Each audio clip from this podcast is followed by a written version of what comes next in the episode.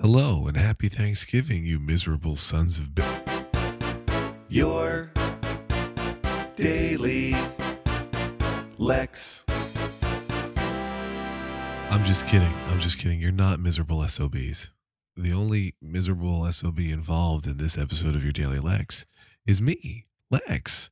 Uh, as you may be able to hear, uh, astute listeners, audiophiles, the ones with really well tuned ears, uh, may notice that I'm actually going through puberty right now.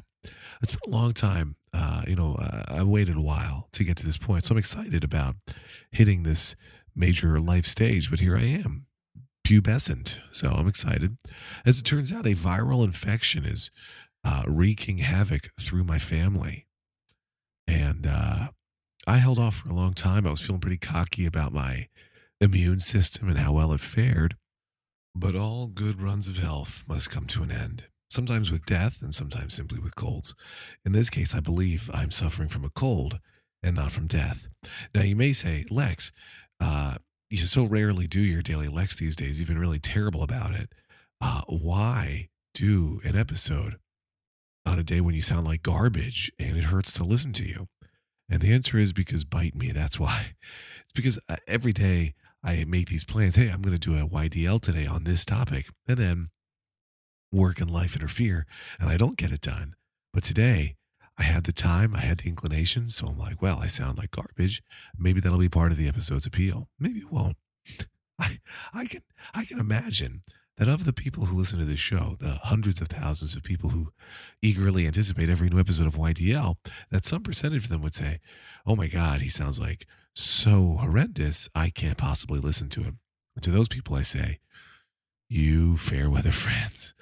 Uh, but I hope you'll have a happy Thanksgiving. For a long time, Thanksgiving, uh, American Thanksgiving, uh, was not my holiday of choice. I, I had negative emotions surrounding it, in large part because my birthday often falls around Thanksgiving. Uh, it does again this year. Imagine that. And uh, for years, you know, you'd, you'd have Thanksgiving, you'd have turkey. I wasn't a turkey fan, so I always felt like I was either eating turkey or turkey leftovers on my birthday, and I didn't like it.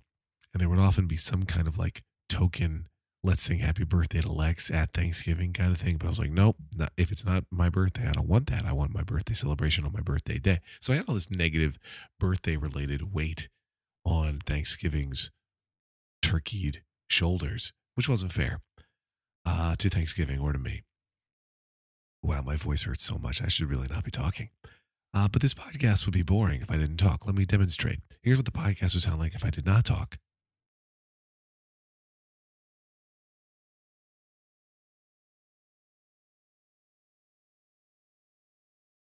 I think we're all wondering how long I'm willing to let the silence go.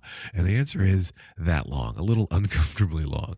Uh, but anyway, uh, I'm trying to give Thanksgiving a second chance. And so I, I go into it each year now with like a positive feeling, like this is going to be good.